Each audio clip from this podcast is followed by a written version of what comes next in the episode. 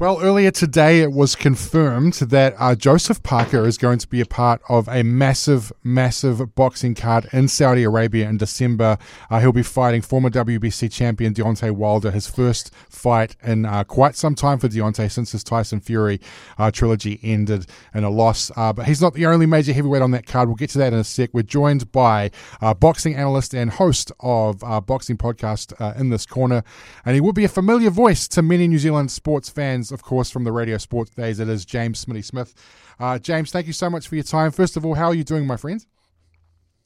Good to be, on in New Zealand. I still do some hits there from time to time, not on the consistent basis like I used to, but always a lot of fun. In fact, I'm thinking about scheduling a trip over there someday pretty soon to just go around on the speaking circuit. I miss New Zealand, so it's good to be on with you. So it's awesome to have you on. All right, as mentioned, Smitty, Joseph Parker, Deontay Wilder. Look, it's been a while since Joseph was in there in a competitive fight. I know it was about just over a year ago that he lost to Joe Joyce. This is the biggest fight of his career to date. You know, not including the Joshua fight, I guess, but this is the crossroads fight for Joseph Parker.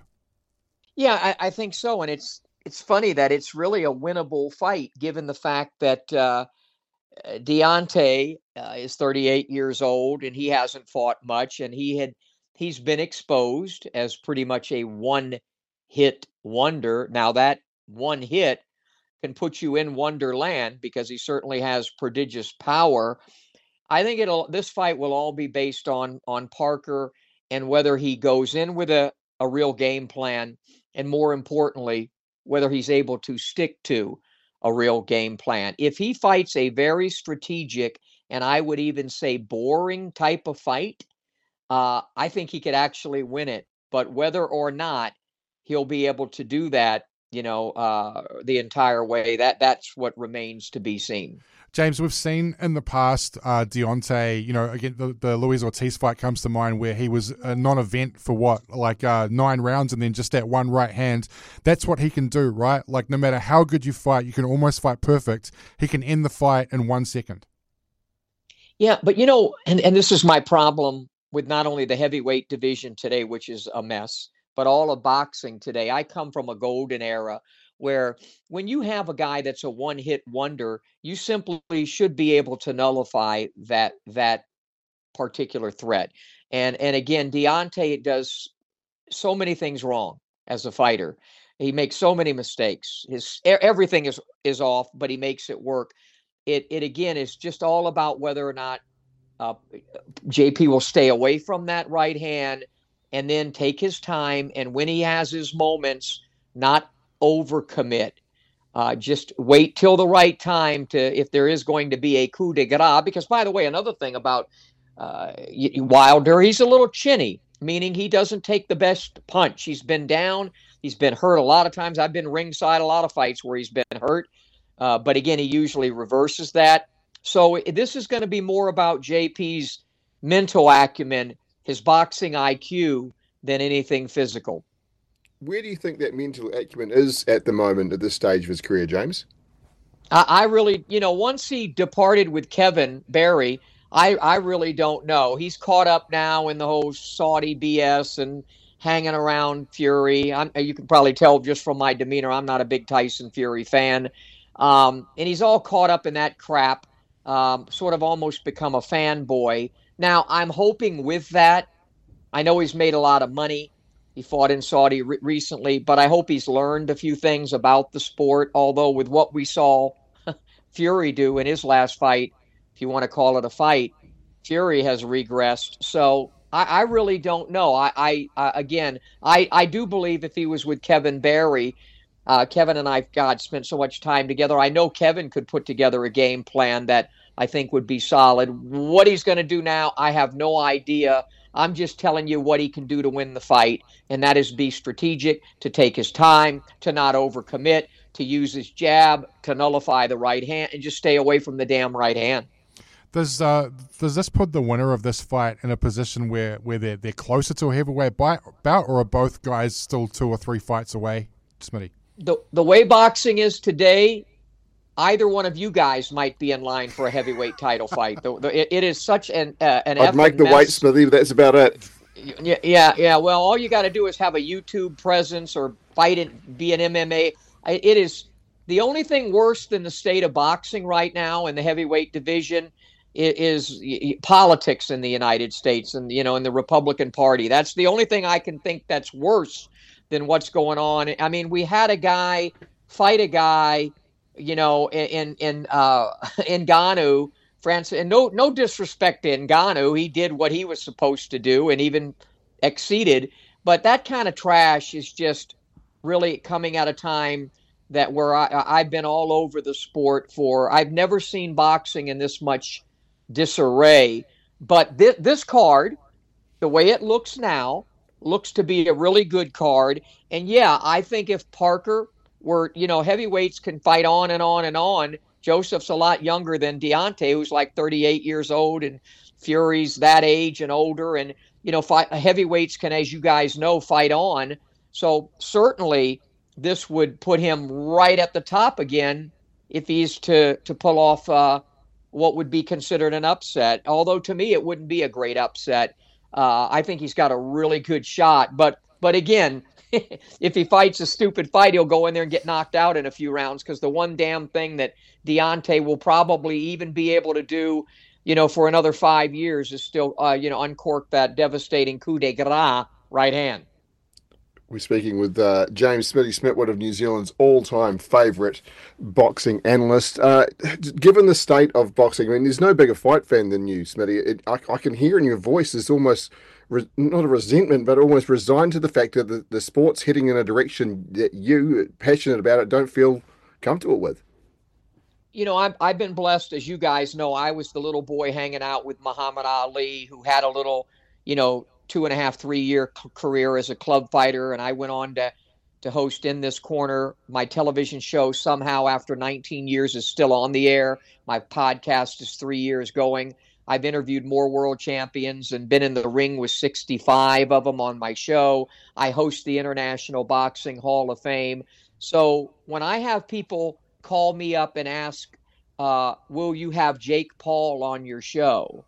Or, what do you think about a fight with Conor McGregor? And it's just sickening to me. And for those people who would say, well, Muhammad Ali did things like that. Yeah, Muhammad Ali did exhibitions. When he fought that Antonio Inoki, the 1 year that he did, Ali also in that same year defended his title 4 times. I think the last title defense that year was against Kenny Norton, and it went 15 rounds.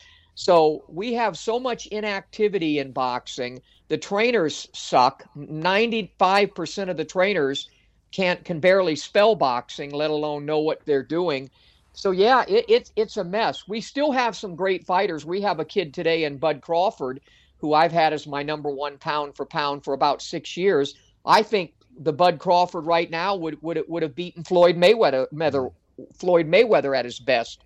So we still have some great fighters. In a way, the kid, the monster from Japan. You have guys like Bivol, who's going to be on this card, and others. Canelo, of course, is still a great fighter. We have great fighters, but we're not making great fights. And there's no, one of my favorite movies, you gentlemen probably have seen, Million Dollar Baby. Oh, and yeah. That line that with Morgan Freeman, everything in boxing and back is backwards. Never was it more true than in today's game. So as the guy who's the host of the International Boxing Hall of Fame and love the sport and think at its best, nothing compares. I've always said fighters are the most common and uncommon of all athletes, but they're becoming all too common in this age that we live in today. So your friend Smitty's not too happy with it. Smitty, great to have you on. A couple of questions before we let you go. The forgotten man, it seems, of the heavyweight division is Anthony Joshua. He had those two relatively unimpressive performances against Oleksandr Usyk, who is technically almost flawless in some capacity. But he's got a huge fight here against Otto Wallin, almost a career-defining fight for him, where a win, and he could end up being right back in that mix to fight a marquee fight again, Smitty. Yeah, I think what he has suffered from is there was a time, and I remember going, this is when I was still a kind of a semi-regular on New Zealand radio, where I had him as the number one heavyweight on the planet, even above Deontay and the others. And I think he was. But sometimes you just go over that cliff. Sometimes it's a physical thing. I've seen it happen to Errol Spence, where he'll never be the fighter that he was. Sometimes it happens rapidly. And other times it happens, I think, when you're wearing, as Marvelous Marvin Hagler once said, when you're wearing those silk pajamas and you're a very super-duper wealthy dude, and you just lose the, as to use a boxing movie, the eye of the tiger. And I think that AJ is on the other side going down. This is, as you say, for Wallin, who I saw give Fury fits. I was ringside for that fight, that he busted up Fury and nearly won the fight. I think just like Parker, he is a very live dog. If I were a betting guy, I would be putting money on Parker and Wallin in these fights. I know they're the underdogs, but I think Wallin has an excellent shot, because I can just see that AJ's not invested in the game anymore. And when you're a fighter, you have to be invested. I mean, totally. And he's not anymore. Yeah, I tend to agree. It's kind of slipped down that slippery slope since the loss to Ruiz almost. Final question. It's been awesome to have you on, Smitty. Look, the on-again, off-again fight looks to be back on again. It's the showdown for the undisputed heavyweight title. Tyson Fury, Oleksandr Usyk, again in what now seems to be the home of boxing, Saudi Arabia. Gross. February 2024. Do you think this is actually going to go ahead, James? Yeah, and by the way, I could have gone to that fiasco with Fury and Ngannou, and I refuse to go, not only for the reasons that it's a fiasco, but my political beliefs and what I feel about the Saudi government, and all of us are journalists, and what we've seen them do, I refuse to go. So I want nothing to do with it. I think that fight will be an excellent fight. I hope like hell Usyk wins it. I would certainly make Fury the favorite just because of his prodigious size, but certainly he looked absolutely horrible in that fight with Ngannou. I know he wasn't in shape for it. I don't know if he can get back in shape mentally or physically again. Usyk is the better fighter, but as I've always said about Tyson Fury, he's so damn big. He's certainly not as good as a Joe Louis, a Gene Tunney, but he would have given them problems just because of his size. Now, guys like Lennox Lewis, of course, guys like Larry Holmes, Muhammad Ali would have beaten the crap out of him, but he's so damn big, he still would be a force for anybody because he's huge and he can fight. He's the favorite. I think it's Usyk now. It's like a 50-50 fight, slight edge to Fury, but as we get closer to it, you guys can have me back on and we can dissect it and break it down. At least it's an actual boxing match. Jimmy Smith, you've found a new home, New Zealand on the Run home. You're always welcome on with us. Appreciate your time today, your insights, and we never expect you to hold back, but we appreciate when you let loose in that fashion, mate. Yeah, I'm not given to vacillation, ambiguity, or ambivalence. I tell it like it is.